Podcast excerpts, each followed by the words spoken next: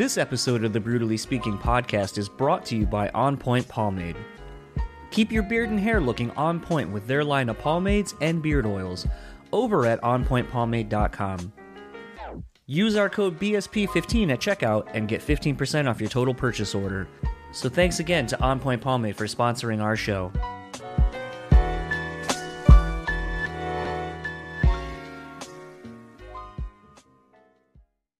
This episode is also sponsored by the Bean Bastard Coffee. Head over to thebeanbastard.com and pick up any one of their delicious hand roasted coffees. Coffee lovers will also enjoy their hand cut and handmade espresso candles and soaps as well. If you're in the Buffalo, New York area, head to their store located at 448 Elmwood Avenue. And thanks again to the Bean Bastard for supporting this show. Brutally Speaking Podcast is proudly sponsored by Rockabilia.com. With over 500,000 officially licensed items in their online store, you're guaranteed to find something you need. Use our code BRUTALLY and get 10% off your total purchase order. Now on to the show.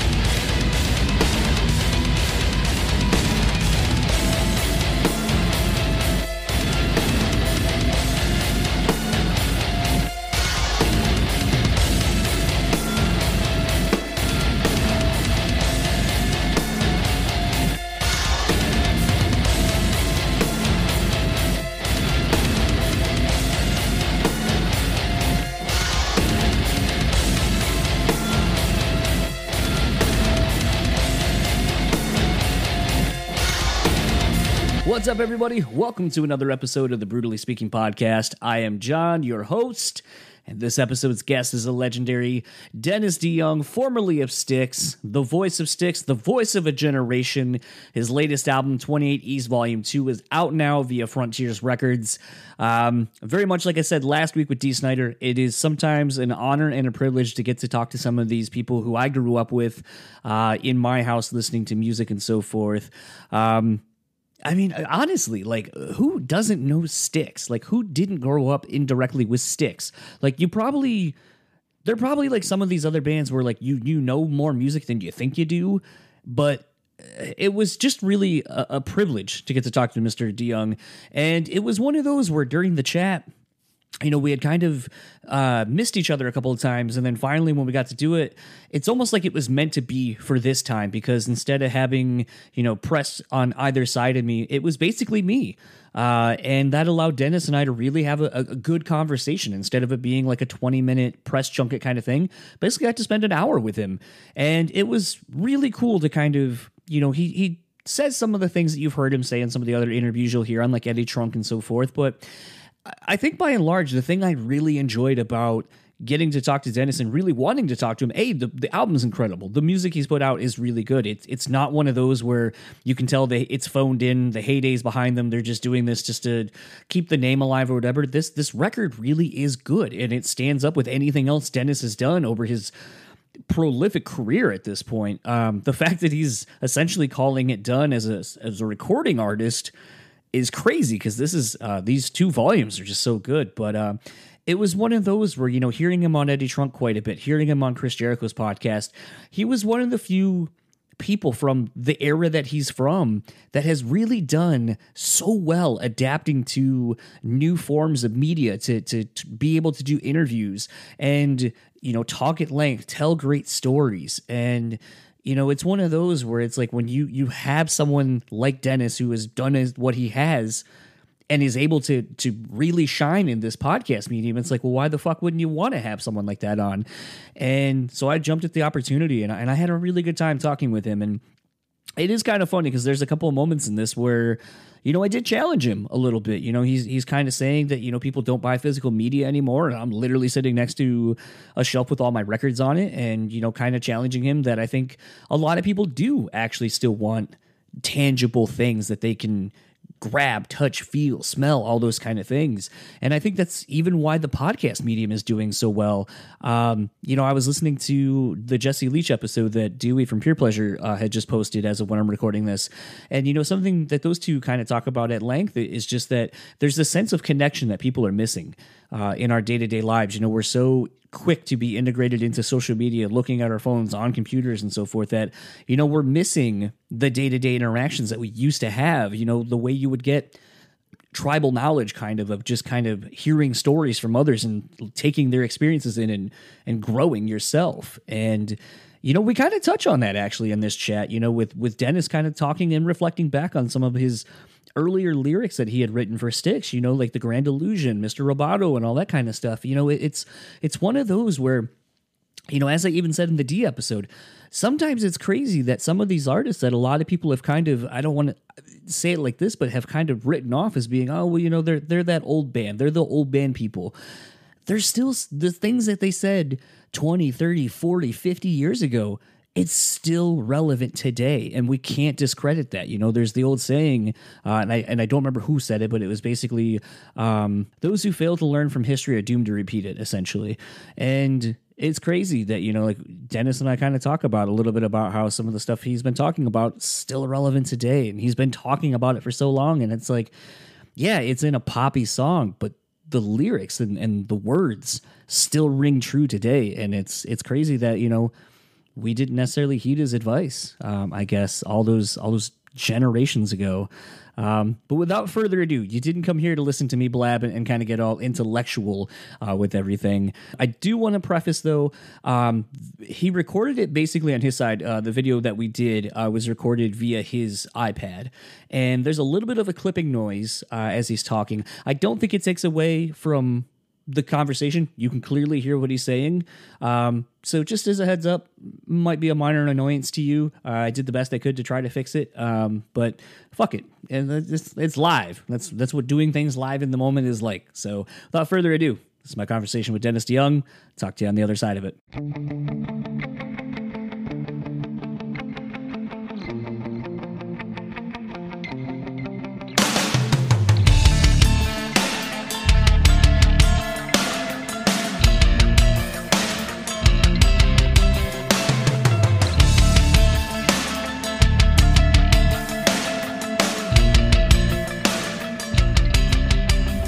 Wasn't someone else. Uh, John. John? Yes. O H N? No H. I'm not biblical. I didn't earn my H yet. Oh, like John Anderson. Sure. John Anderson. There's uh no John Candy had an H too. Now I think about it, I was gonna say John Candy, but that's wrong. Usually, where are you? Where are you? I'm in uh, Grand Rapids, Michigan. Oh, Dutchman. That is a lot of Dutch people here in Michigan. I'm originally from well, Delaware, though. So my, name is Young. So it's my dad was uh, half Dutch. What, what were you going to say? I was going to say I'm originally from Delaware, though. So kind of a nomad, man of no land. Joe Biden. Uh, yes, Joe Biden. I often forget about that. Surprisingly. I always hear the Wayne's World joke is uh, the reference everyone always says when I say Delaware, and I'm like, yeah, I've been hearing that for 25 years now, and it's still not as still not very funny. What's a mother to do? um, so I know uh, you probably got some press you're doing today after me, so we'll get right into it. Um, your newest final. I got, I got nothing after this. oh, whatever you want to do. I'm, I'm I'm trapped in my house for 15 months. For God's sake! I surprisingly today I just got an email saying that uh, we got approved for a festival, and I it was weird because uh, I wasn't sure that anyone would want to do in person media at a festival. So I was really kind of hesitant uh, to even apply and just got the approval. And I'm like, all right, it seems like that's the last straw to say that things are finally kind of back on track. You get a vaccine? I did. I uh, worked for uh, a company that made one of them, the Johnson and Johnson one, actually. Okay. So good luck. Good luck. Thank you very much. Uh, your last recorded album, volume, I'm sorry, not volume, it's volume two, but uh, 26 East, volume two is out now. I, first of all, I really do want to say uh, wholeheartedly, I want to say thank you for making an album where you can clearly tell that you were having fun making the record. It comes across throughout the whole experience. Thanks, John. I, um, You can see where we are here. Yeah. This is uh, that's a green screen. That's Sting's powder room. um, okay, that joke always works. Yeah, this is where I made the record. Uh, the last four tracks were all. Actually, the whole album was mixed right here in this. Hmm. That thing. I mean, by myself. Um, because a lot of those Styx records, most of them from Equinox, uh, you know, I was kind of like the centerpiece to developing the, the recorded sound and mixing it. I had a lot of help Mm. From the engineer and the other guys in the band. We did it as a collective, but I was kind of like on board. I'm the captain, as it were. So I, I mixed this stuff, and um, I'm very pleased, as pleased as somebody like me can be, who is always in the process of challenging himself and beating him up, beating himself up to say, "Well, you could have done better, you schmuck." Um, that the way it turned out, you know, the the, the re- reaction overwhelmingly has been of these last two volumes uh, has been so uplifting and positive to a 74 year old that it's amazing. And I resisted doing this. I didn't want to do it because I, I figured a no one would give uh, you know give a fiddler's fart. And two, you know, the way the music business is, I mean, it's just, you know, you're wasting your time and money to do this stuff. At uh, s- certainly with two volumes. But Jim Peterick, my friend and neighbor, he lives three blocks from me, who's in uh, Ides of March and uh, Survivor. He tricked me into doing it. so I'm glad I'm glad we did it, and I got to say goodbye to the fans who have made me a very wealthy man, and I don't take that lightly. I think, you know, that's throughout everything I've heard you do, you know, when you were on Chris Jericho's podcast, uh, when volume one had come out, when you were doing the rounds, you know, with like the Eddie Trunks and so forth, that was kind of the interesting thing about it. Cause even though you had said there was another one coming, that this was almost kind of a, a double victory lap of sorts for you to really kind of thank the fans. And it's it was really refreshing to me as someone who, you know, grew up on, you know, like Styx music and a lot of the stuff my parents listened to, that you seemingly are one of the few artists who I don't want to say is self-aware, but is one of those where it's like you understand that fans love, you know, Styx music, you have your greatest hits and the things that everyone wants to hear from you, and that people probably aren't as receptive to newer music from someone in your position. But I love the fact that you are aware of that. And you said that even going into this recording process of, of these two records, that basically you knew it had to be at least that good or better because no one would care. And you didn't want to taint what you had been doing. And I and I just think that that's really admirable as an artist to to understand that at this point in your career. I'm the guy who created the Grand Illusion in '77, and I said deep inside we're all the same. And I did tell the audience we're an illusion. we're creating it for your entertainment, for goodness sakes. Right. I said, uh, don't be fooled by the radio. I was talking about us. Mm. You know, we're here. We're trying to sell you something. It's capitalism, and capitalism works this way: we create the illusion of a need for buyers that they then feel obligated for, to fulfill. That's okay. Uh, Capitalism has, has been the best. It, it's it's it's brought more boats up, you know, with the tide than any other form of government. But it has its drawbacks. We all know it does. But I was just saying. Hey, by the way, you know, I'm from the south side of Chicago, and my parents were. You, don't be too full of yourself. Hmm. I'll be a little bit because nobody pays attention. Don't. But remember, ultimately, you ain't all that much. Hmm. Because I've only ever been, listen, when you start playing accordion, you better have a good sense of humility. so you start off on the accordion, you, well, okay, this is how this works. Um, so I, I have, I've always known that I don't look down on people for what they do for a living, or you know, I, I try to accept people for who they are and what they are based on how they treat me. And it's always been my belief there's only one rule, that's the golden rule. If we just practice that, we jackwagon stupids of human beings, we'd be we have a better planet. Unless you're a masochist and then do unto others could mean something else. that aside.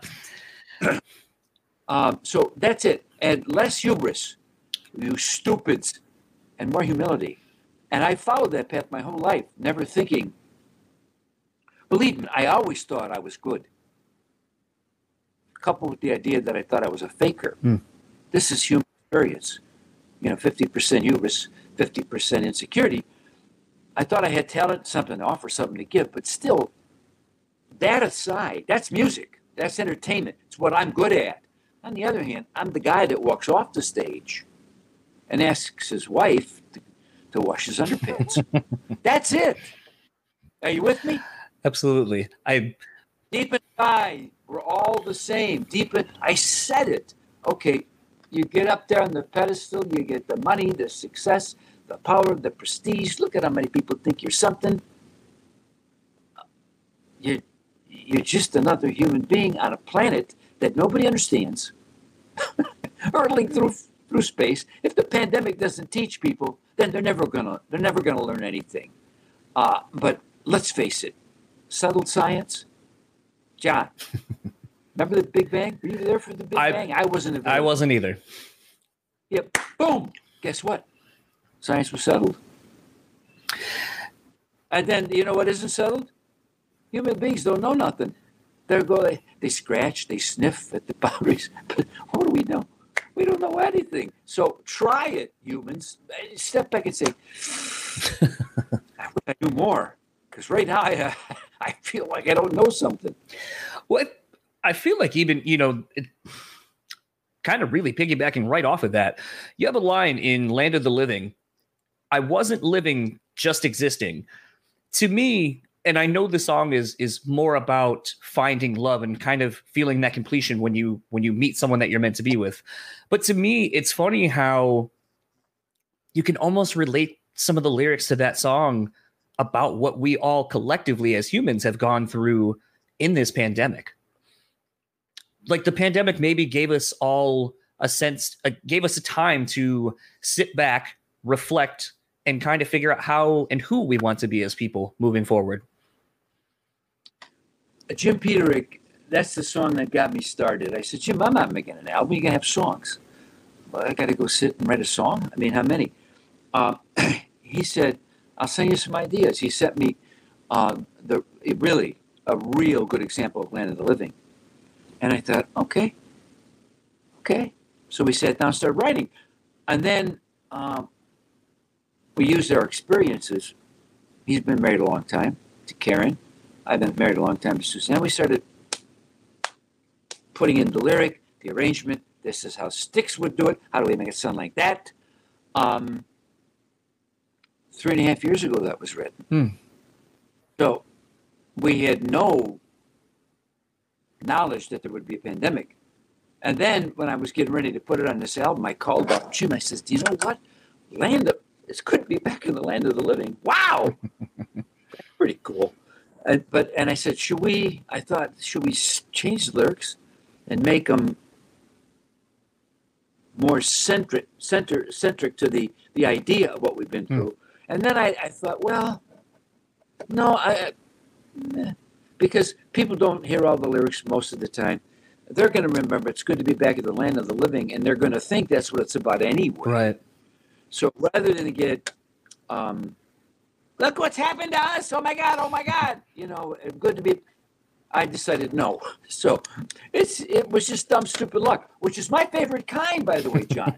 dumb, stupid. Oh God! It's because you you know you're just sitting there eating pizza. Something good happens to you. This is what I like. You don't have to work. Well, and I think that's kind of an interesting thing is like there's there's so much about, you know, I feel like knowing that you're gonna there's gonna be finality in your career, it recorded at least, uh, by doing this, that I I don't know if it would be more freeing to you to kind of just kind of do whatever because you're like, fuck it, it's the last record. Like I'm I want to go out, I want to push myself as much as I can, and I don't want to leave any stone unturned, either sonically, lyrically, whatever, because I want to. If this is going to be it, then this is going to be it.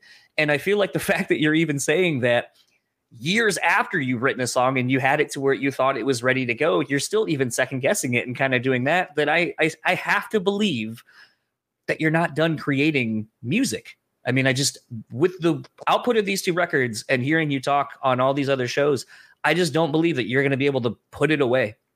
Honestly, I'm going to find out, right, John? Because pretty soon I'll be done promoting this thing, and, uh, and then I got to sit here. It'd be different if I was going on tour because it would be distracted. But I'm gonna, I, I'm not going to do that till next year, uh, because my, my theory is all the bands that rush out to play have really big alimony payments. so uh,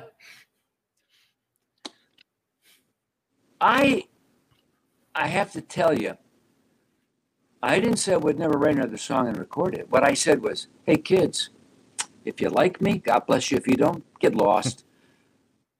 I, I'm not making a whole album anymore. It's too much work. Nobody cares. The music business is a shambles. It's a joke. I don't need your money. But if I can't even reach you Hmm.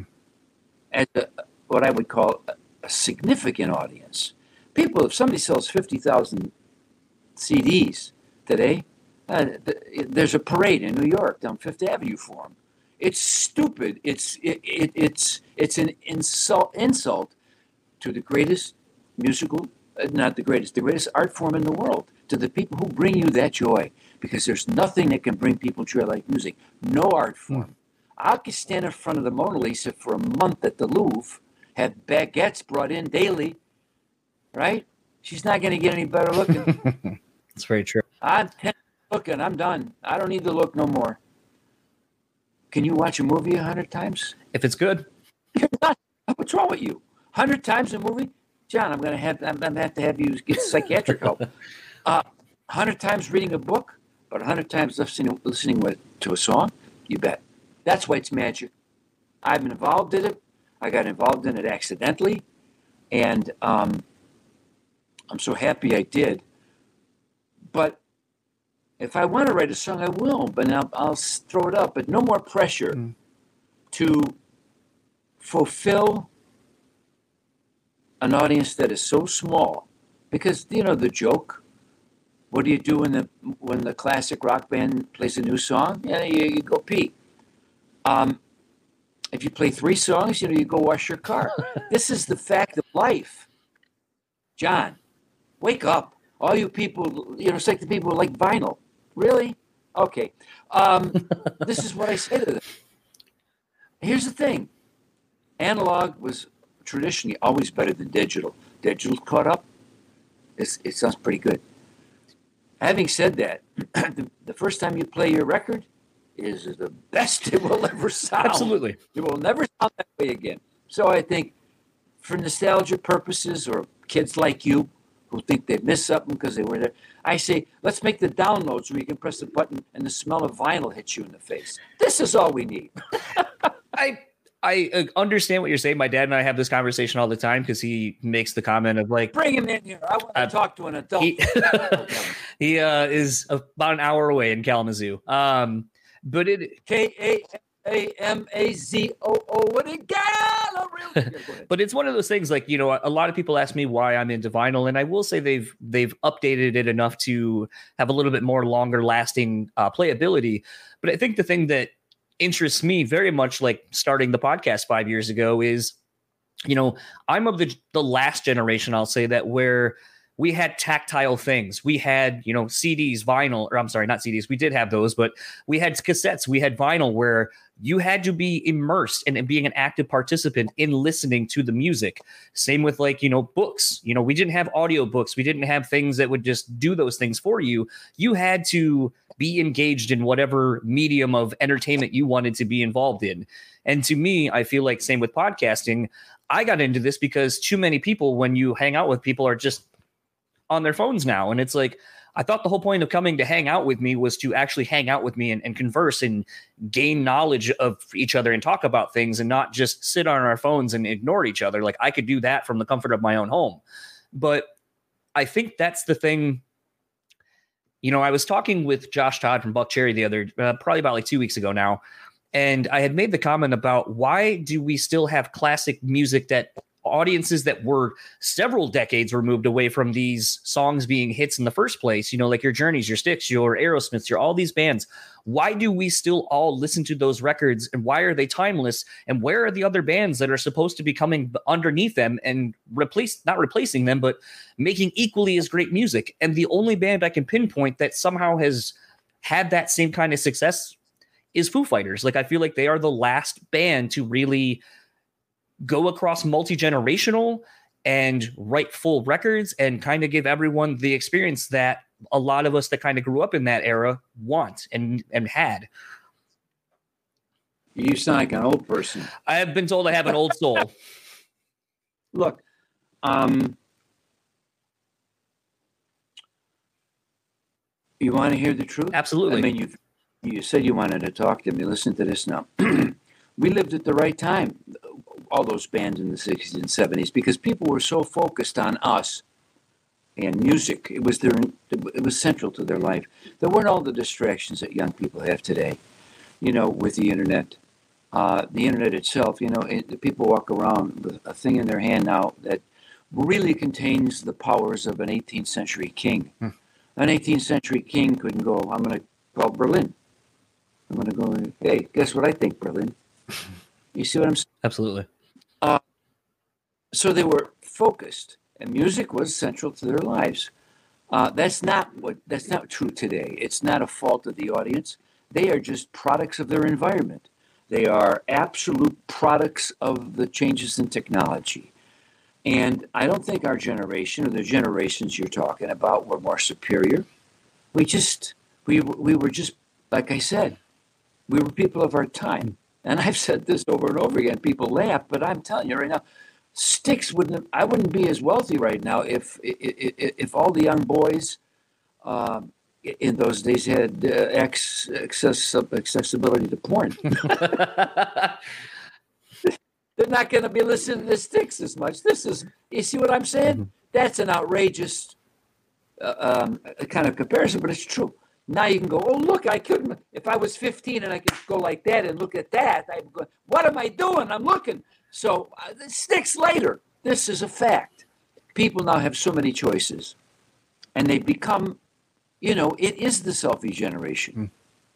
All the people who were successful and famous during my time had to earn it the hard way. They had to pass muster, get in it, go, you know, as a tribunal, whoever they were, you know, we had to uh, meet their expectations. Then they led us in the club, into the record deal, into the radio. But now everyone goes in the basement. I make a thing, a doom, a will put it up myself.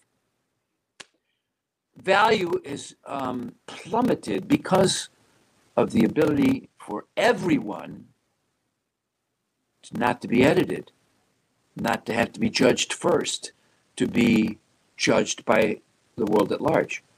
Uh, do you get some really cool things out of there? Uh, probably, but not enough. Mm. Because here's the joy that all your young listeners can say, uh, when, when is this old man going to shut up? Here, here's when I lived. Here was our bargain. You heard something on the radio or saw something on TV and, and you liked it. And then you wrote it down and tried to listen again for it to come up on the radio a second time. And then you, I liked that and down to the record store you'd go and you'd buy it. It was the thing, and you brought it home. It was the thing. It was a thing. You could hold it in your hand. It wasn't a concept, right? It wasn't ether. Right. It's tangible. Now today, the radio still exists, but it doesn't have the reach because everything is in a niche, right? Everything's a genre, a subgroup of a subgroup of a. I only like Albanian hard rock punk music with ballads, and occasional they say a bad word. And they have all have one leg. This is the music you could listen to. Hmm. And I say, when you have to search and look on the internet, it's like homework. It's not joy. Joy is just being eating the pizza again. It comes on the radio, you're happy. It's mindless in a way, but it allows you to make a choice from those things that are presented. Now, people are going to go say, well, uh, you, you shut up you old person, because now I can hear everything that's ever been recorded. Well, yeah, what would you do with that? I don't. How old are you? You got time? You don't have time. You see what I'm saying? I do. It's like, well, I find the most beautiful girl in the world that's perfect for me that I would marry, even if she's not beautiful because she loves me. Am I going to find that person? Maybe she lives within the next two miles of you. That's how it used to be. So, you know, people I beg your pardon. you, were, two miles from me, and I used to drive there, snow, and rain. The girl you ever dated. Who said you weren't? I was just trying to say Yeah, if John here had to. He won't, is he too young? yes. She she was the best girl I ever, best looking girl I ever saw. Um, that isn't even. I don't have to make that up. And she was so stupid and so naive at 15 that she thought I was cool. Anyway, um, so what the hell are we talking about? Oh, anyway, so it, music was, you know, and now it's ubiquitous. People made a decision, uh, uh, had a decision to make, John, made a choice. Do you want the music to be constantly accessible or better quality? They said, ah, yeah, if I'm taking a leak, I'd like to be able to hear something on my phone. that's, what, they decided. You, in the old days, you hear music in your car, right? You might see it on TV, or you heard it on your radio, or you played it in your house. But now, nobody dragged their stereo, as they say here, into the bukats, which is an- another word for the bathroom, uh, and set up your stereo and sat there and listened. That's not what was going to happen. Right. So, you know, you have you you have accessibility to everything, and I I see there your collection. There's there are records in that collection that you don't really play because you didn't like them, but you have them. But you won't throw them away, John. You won't because it's hard. You can't throw them away. It's you hold it in your hand. I finally bet a guy can't get rid of it. Back you put it. See, Now, if you if you download something or stream it, gone. Who cares? Because it ain't real. Like I told you, it's not tangible. It's not a thing. it's funny. I do. I make a rule every record I buy. I listen to it as soon as I get it before I put it into the collection. On top of that, I don't buy anything that I don't want because I used to do that when I started buying records. I would buy something because I'm like, oh, I think I'm going to like this, and then buy it and didn't. And then it just sat there, and I was like, why do I? Why am I wasting time and more importantly, space at, on something that I'm not going to use and I'm not going to get value out of? I was Well, you used to. You're talking about control. You can check out almost every song on an album now and then just decide. Back in the old days, you heard one song on the radio. You had to take it. You had to take a leap of faith. so But a lot of great, yeah, a lot of great music was was being created. so to even counter counter your comment on that something i've been doing recently with some of my favorite bands is because i remember when all you would get is the promotional single essentially to sell the whole record to get you to buy the whole thing. And there have been times more recently where to get that experience to get that excitement to get that fulfillment or that that real experience i used to get growing up there are times when a band that i love if they put out a pre-order, I'm going to pre-order the record, not even going to check out the song. I'm going to wait until I physically get it. I'm going to put it on and I'm going to listen to it all as it was intended to be taken in. And I know that is not the experience that most people do. And it has burned me. There have definitely been times I was really excited for a record and I listened to it and I didn't love it right away. So then I did what we all used to do. You listen to it some more. And maybe you realize that there's certain things that aren't necessarily a first time listen. You have to really live the record and find out what it is saying. There have been times with some artists where I'll listen to the record and I'll try to listen to it and, and I just I don't get mm-hmm. it. I don't get it as the listener. I don't get it from a musician standpoint. But then I go see the artist live and I see them play those songs and I go, oh, this was never meant necessarily for the listening experience. This was always meant for a live experience. And now when I listen to those songs, I go, it takes me back to the live experience. It takes me back to an experience I had with hundreds of thousands of others potentially, a shared experience, which is what I think music is kind of all about. It's supposed to be enjoyed individually, but also with a, a whole bunch of other people, with other fans. And that has been something as I've gotten older where so many people are just quick to be like, oh, yeah, that record's cool for today, or this is fine for now. And no one talks about it. I, I want more out of it because I guess A, I have more of an appreciation for finding little nuances, little Easter eggs in the overdubs, the overlays, or hey, that was cool. You played this melody here, but then it comes back, or there's a line that references another song. You can't do that if you only listen to something the one time. That's something you have to earn uh, just like I feel like age. Like my wife is like, I hate getting older. And I'm like, I love getting older because you have to earn it. It's not something you can typically just dumb luck your way through. You have to fucking earn your age. Um, or something terrible will probably have taken you out. So How old are you? I'm going to be 37 in September. Okay. Um, let's face it. You're you're that way after seventy. yeah right. You're a nice intelligent. You're a nice intelligent music nut. So um, because you make it your life, there are a lot of people who who view mu- music as background atmosphere to their lives. You don't. So you're you're coming from a point of view that's intrinsically more dedicated to the exploration of music. And that's great. But most people don't. You know, they want to hum along and maybe shake their hip. Uh, and I, I, I, I love them all.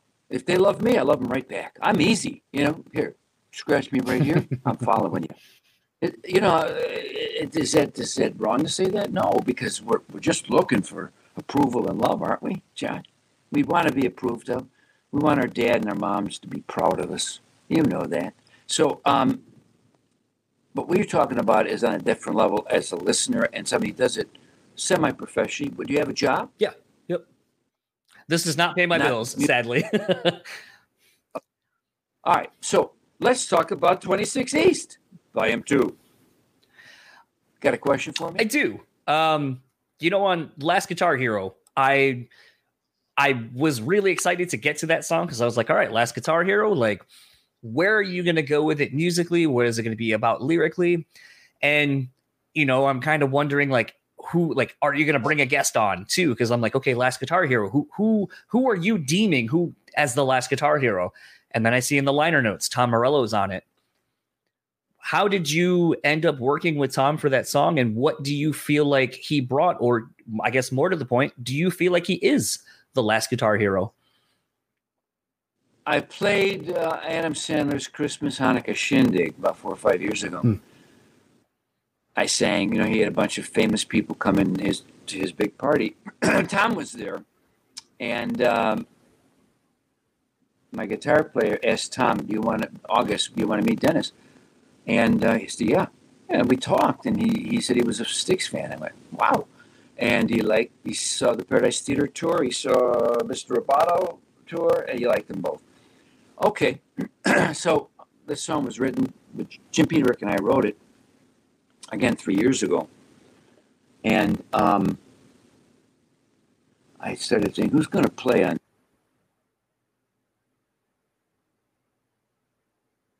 And five, four, three, two. Well, come on. There you go. It, Yep. Listen, when it co- comes in on on this iPad, and this is not as good as Zoom. Zoom comes right back. Can you see me yet? yeah I can see you Do I? Uh, I can't see me. Maybe I should see. Well, I know what I look like. There I am. Um, I thought, okay, who's the last guitar hero? I thought, uh, well, the great Houdini Tom Morello might be the last guy who played something, who did something different with the guitar. A lot of guys can play notes. I think I've said this a million times. I looked on YouTube. There's a four-year-old Japanese girl who, who does all Eddie Van Halen solos. I how that's possible, but okay, he did something different, and I, I met him.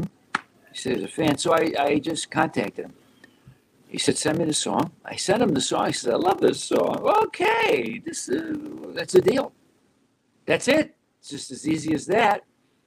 And um, what did he bring? Well, he brought Tom Morello, which is a, I, you know, I, I thought, hey, you, he didn't ask me, what do you want me to do? I just basically said, you're Tom Morello. I mean, I'm not going to ask you how Dennis DeYoung should sing. He's got a good idea. So uh, that's how that happened. Uh, and he played, and I went, wow. Never saw that coming. so it, that's how it worked out. Um, two guys, like a mutual admiration society musically for each other, uh, just coming together to make each other's music better. absolutely I think that's Yeah, I, I, but I, I'm, I'm going to be playing keyboards and doing backing vocals on the next Rage tour. No, I'm not. that would be really interesting, especially if they uh, did any of the cover stuff. I could see you doing uh, some interesting keys. Now, Babe, by Dennis DeYoung with Rage Against the Machine. I. Could see you doing some stuff like they did that covers record uh, where they did like the Ghost of Tom Jones and stuff like that, and it was really stripped down. I could see you doing an interesting, interesting accompaniment to something like that, actually. Yeah, you don't want to see me strip. Um, you know, I, I thought something kind of weird, I think, a little bit, but I, I, think it would lead to maybe an interesting story given how long you've had a career in the music business, putting out records. With this, and it's, I know it's a little bit different now, you know, necessarily can't go to your local record store and pick up your record, but do you have a ritual uh, that you go through when celebrating the release of a new album?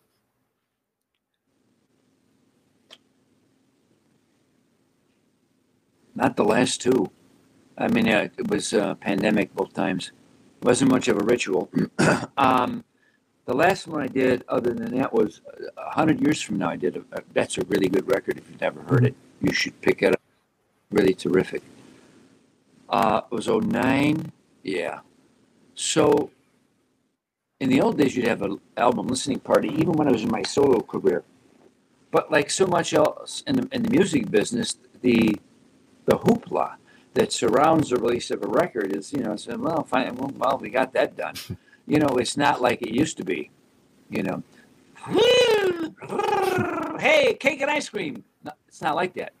So uh, it's it's more. I got it done. Let's listen to it. Eh, mission accomplished. It doesn't suck because that was the goal. Don't suck, man. Right. Um, music has become so cliched popular music and especially rock music because we've been kicking this idea of rock music around since 1954, 55. It's a long time to take three or four chords and bash them. You know what I mean? It, there's, a, there's, there's, it's finite. Humans aren't that clever. So it's like when I see somebody young breaking their guitar on stage, I, you know, I, I, I, I, I yawn and I, and I, and I nod off I mean, how many times? Please, mm. you are a cliche of a cliche of a cliche. Uh, Google, you got Google kids? This was done in the middle 60s, for goodness sake.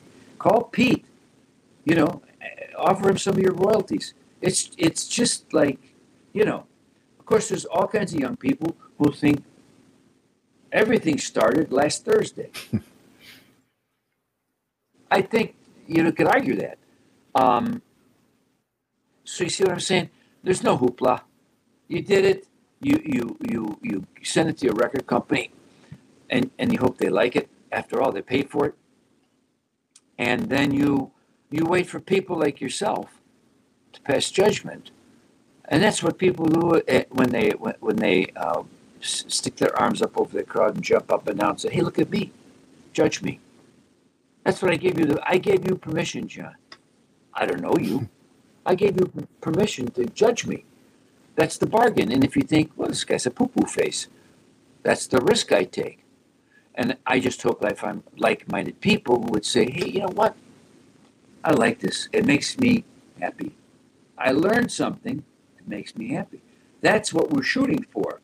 So the hoopla, and in this day and age, don't blink, you might miss it because it's the ever evolving rush to nowhere that humanity is on through technology.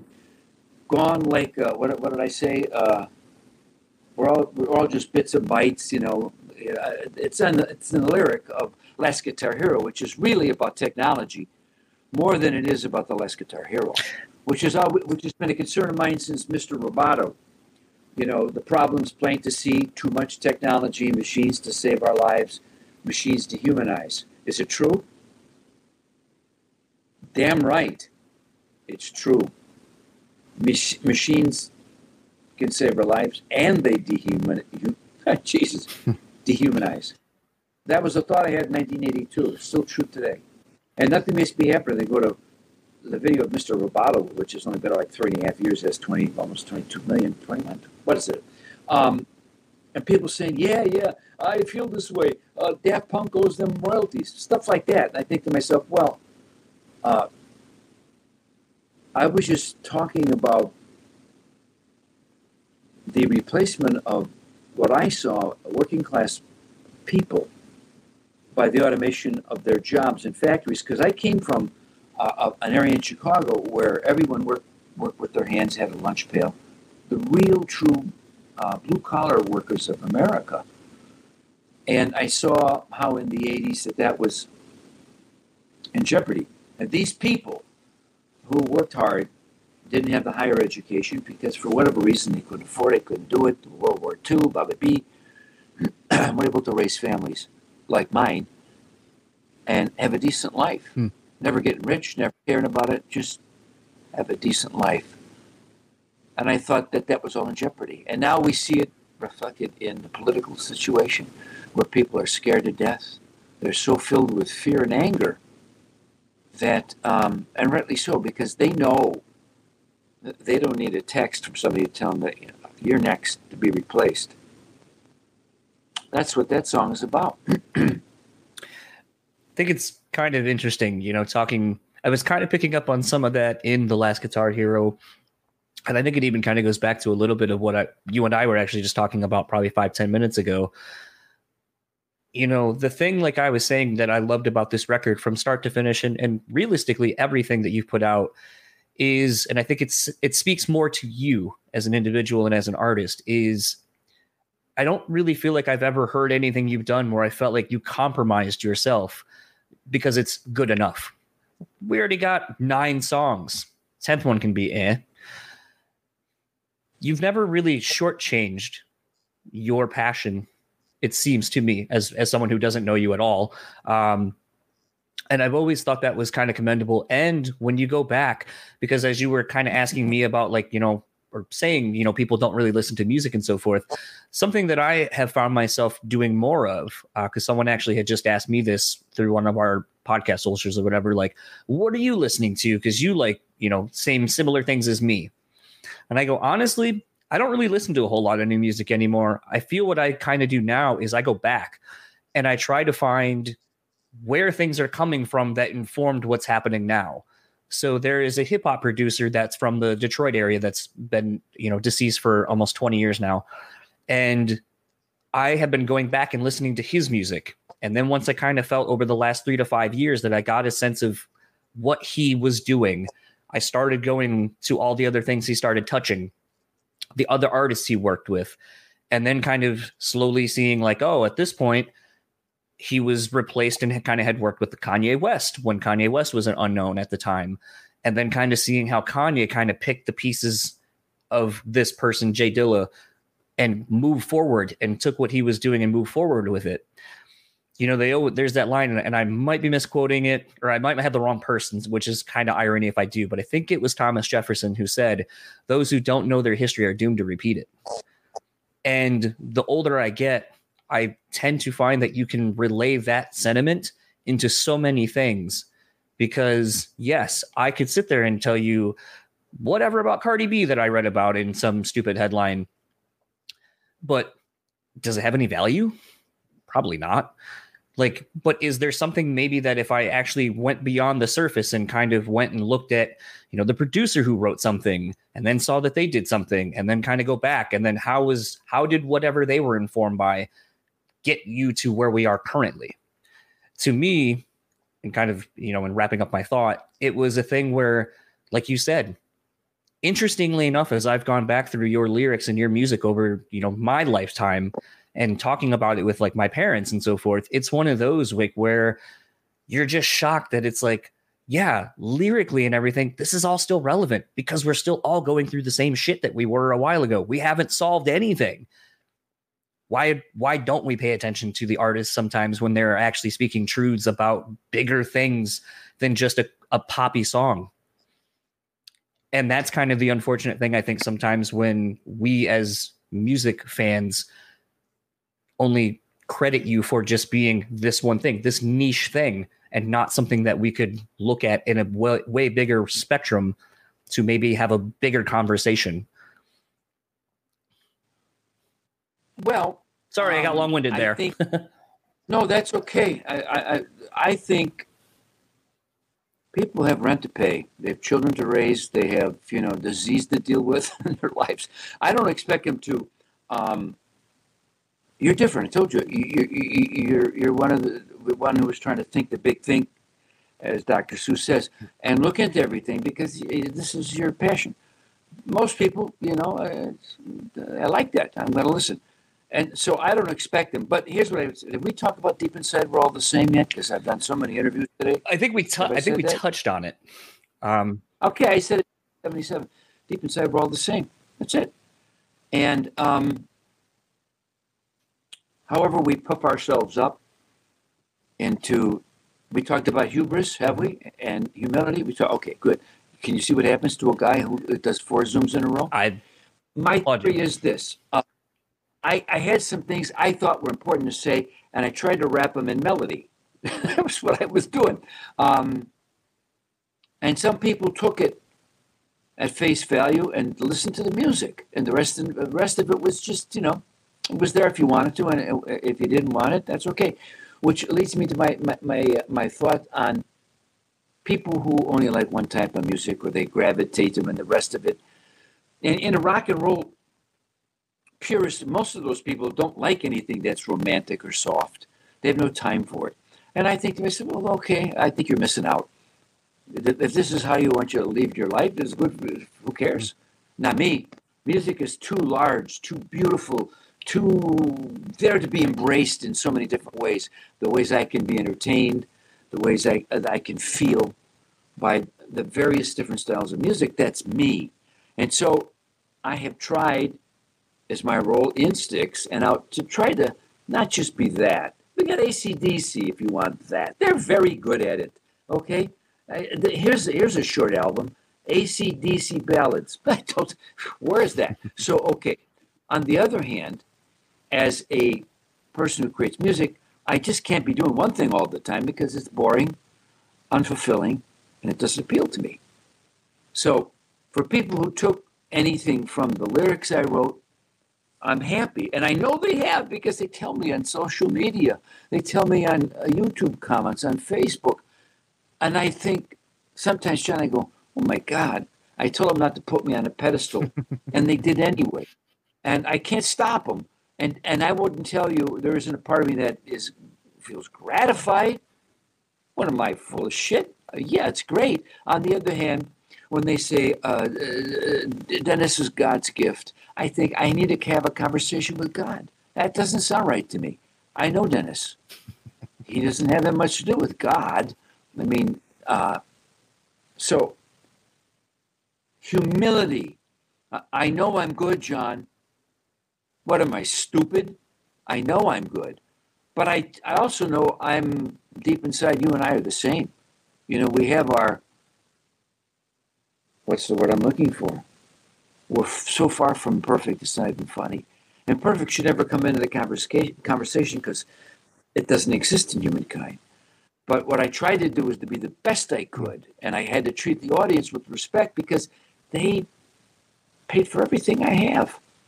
They gave me the notoriety. They gave me the nice car and the nice house and, and the ability to get extra cheese on pizza if that's what I want to do. So I know who I am. I've known who I am since I started doing this. And I've tried to be honest, understanding that, uh, you know, I'll put on these satin pants. I'll have my hair down to here. I'll, I'll, I'll give you a little something that will trick you into believing I am special all the time, telling you, well, deep inside, we're all the same. Hmm. And that's why this album, I couldn't do this album unless I knew. See, this is why I went, make another album, Dennis. It's so sad. You make another album. Here's what I would tell him go buy 200,000 copies. I'll make one personally for you. Okay? But that's not where we're at. Where we're at, and for me to just keep doing it, it's way too much work for somebody 74 years old. Uh, and I've done enough where you could go and say and pick and choose what you like from it. absolutely.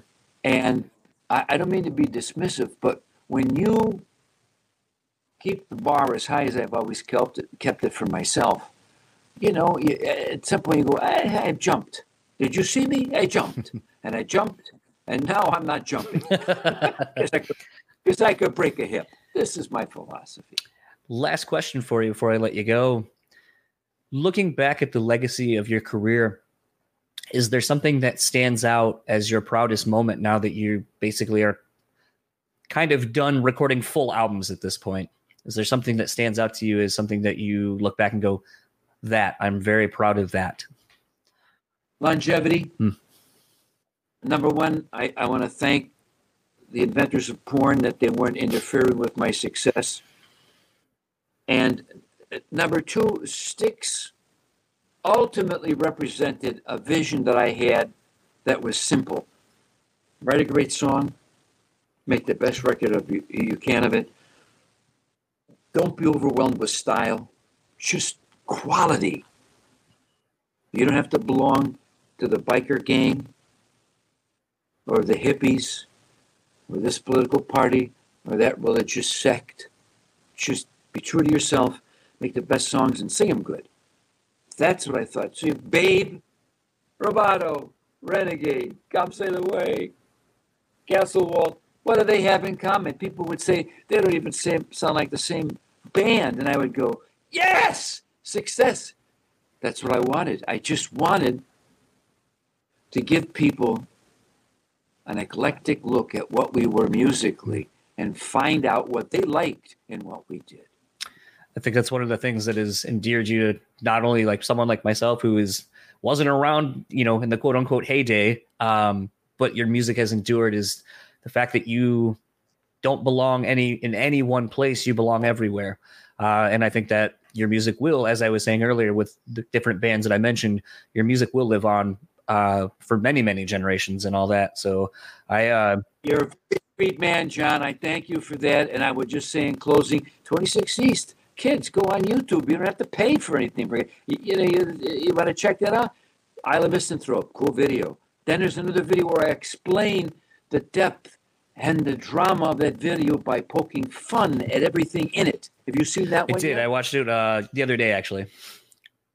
so you know who I am. This is serious. On the other hand, that's like too serious. And then there's the Tom Morello one. There's another one coming. You can make your choice. And as I've oftentimes said, follow me on Facebook, not into the men's room. Well, thank you very much for your time, and I assume your wife is still sitting off out, out a shot of the screen. Thank her uh, as well for sharing your time with me today. well, but about 20 minutes ago, she was bored. Oh, me, so Okay, fair enough. Well, thank you very much, and uh, very much looking forward to hopefully when touring comes back for you uh, next year to uh, catch the show and just kind of see what kind of spectacle you're going to put on with uh, the. I don't know how you're going to put a set list together, honestly, because I think you can honestly go out with Volume One and Volume Two, play half of each record, and I would be pretty stoked with that. I'll let you promote that tour. You ready to lose money? I, I got out of the booking game a long time ago, actually. So no, I'm not. All right. Enjoy the rest of your day. See ya. Yep. Bye Bye-bye. So that was my conversation with Dennis DeYoung, formerly of Styx. Uh, again, his latest uh, solo album, his last recorded album, 28 East Volume 2, is out now. Go pick it up, stream it wherever you can. Uh, again, I want to say, I just love the fact that he is a man who will talk at length. He has great stories. He he wasn't afraid for me to kind of challenge him a little bit on some stuff, and was really interested in a discourse, and I, and I kind of love that. And he didn't use my age against me necessarily, and kind of respected when I had to say something, and that I, I felt strongly about some of the things that I did. You know about collecting records, about the fact that we've lost uh, touch with one another in a physical sense, uh, as far as you know wanting tangible things that we can all have now experiences. And uh yeah i walked away from this conversation just feeling really really good about it. Uh kind of charged me up for the for about a couple of days just you know it's it's good. That's what a good podcast that's what a good conversation can do for you. You just walk away going like yeah we kind of talked about some shit and i think some people are really going to enjoy this um, speaking of really enjoying this, um, and another legend, um, you know, I, I feel remiss uh, if I didn't talk about this uh, this really awesome bourbon that I just recently got. So if you follow me on our socials, we'll plug all that in a few minutes. Um, you'll know that I went to a local uh, liquor store that I love here in town, Rishi's, uh, over on 28th Street. If you live here in Grand Rapids or nearby, they have a great beer selection, great liquor selection. Uh, Rishi and the crew are very, very uh, accommodating, great customer service. Uh, but they had one of my favorite football players of all time, Charles Woodson. Uh, obviously, if you know me, I love sports. I'm a U of M guy. Uh, go blue. And Woodson has uh, parlayed his post football career into wine and now into bourbon. And the bourbon is made using some of his wine barrels. Um, so it's really interesting, you know, self uh, cross pollination of uh, some of his projects. Uh, I was lucky enough to have him sign a bottle, and then I went and found some that was not signed, and I just recently bought it. Uh, it is super smooth. Uh, it is crazy how you can get some of the wine uh, flavor out of it, kind of more on the back end, kind of like that, like kind of tannis, tanny. Um, you know, flavor on the end of tannins, I believe is actually the word I'm looking for. But um, it's it's just it's it's interesting because in this day and age where a lot of people try to brand themselves into other things as you famously heard me drink the metallica beer which tasted like shit. Sometimes some people just slap their name on something just to sell it. And the integrity behind woodson's bourbon is uh you can tell that this needed to be something that stood up to the legacy of Charles Woodson uh, in his Hall of now Hall of Fame career. And it's one of those where I wish some pe- other people had more integrity in what they do. And the way that that parlays actually into you know this conversation with Dennis DeYoung. I feel he has always had integrity. He's always had uh, professionalism, and you know, it was kind of funny as his wife was listening in and, and kind of chimed in a couple of times. You know, the fact he's still with her, that they've been together this whole time, the fact that he, you know, just he is the consummate professional as as I've always known him to be. He just is he's the man. There's no other way I can put it uh, without, you know, just using the same uh, same words over and over and over again. But um, this bourbon, very much like Mr. DeYoung's uh, career in this album, smooth, really tasty, and uh, I have a good time enjoying these things at a very slow pace uh, to really take it all in and, and just enjoy it. So that is going to be my drink for this podcast. And uh, let's wrap up this thing. If you would like to follow Dennis, you know, he's not super active on all the other social medias. Uh, I didn't find him on Instagram and I didn't find him on Twitter, but he is on Facebook at Dennis DeYoung Official. And I'm actually really surprised, and I want you guys to go check out what he's doing over on his YouTube channel. At uh, just basically search Dennis DeYoung on YouTube, you'll find him. Uh, he posts things constantly, telling stories, answering questions that have kind of accumulated. Uh, that's sort of what Facebook is as well. Uh, his website is just dennisdeyoung.com uh, is just rife with uh, lots of cool things, stories, links to interviews, and so forth. Um, it is, like I said, he is one of the few people from his generation that has seemingly really latched on to connecting with fans uh, in new ways. Uh, now that there are all these digital platforms to do such, so uh, just again, what a what an icon, what a legend to be able to do it for so long and at such a high level uh, and, and, not to be afraid or intimidated to find new ways to to be with your fans uh, and interact with them. So yeah, like I said, go to YouTube, search out Dennis DeYoung or just go to dennisdeyoung.com. All of it'll be there. Uh, if you like keep up with this podcast, simple enough, brewspeakpod.com. That is the landing page for this podcast. Everything you need to know about us is over there. And last but not least, want to shout out our sponsors for the show. Uh, first, we want to start off with rockabilia.com. Use our code brewtally. It is new. We got a new code. Apparently, the older one was linked onto uh, some some sites, so you didn't have to listen to the show. Um, so the new code is brewtally B R E W T A L L Y. You would have heard it right in the beginning of the episode. So just want to make sure you know brewtally. Take 10% off your total purchase order. Want to thank Rockabilia again for coming on and sponsoring our show. The Bean Bastard, head on over to thebeanbastard.com, pick up some delicious coffee, support those guys and gals over at their brick and mortar in the Buffalo, New York area if you are able to. And last but not least is On Point Pomade. Keep your beard and hair looking on point. Use our code BSP15 and take 15% off your total purchase order. And for the Brewtally Speaking podcast, I'm John, and I will talk to you all next week where I am joined by Frankie of Sleepwaker, and we will talk to you then.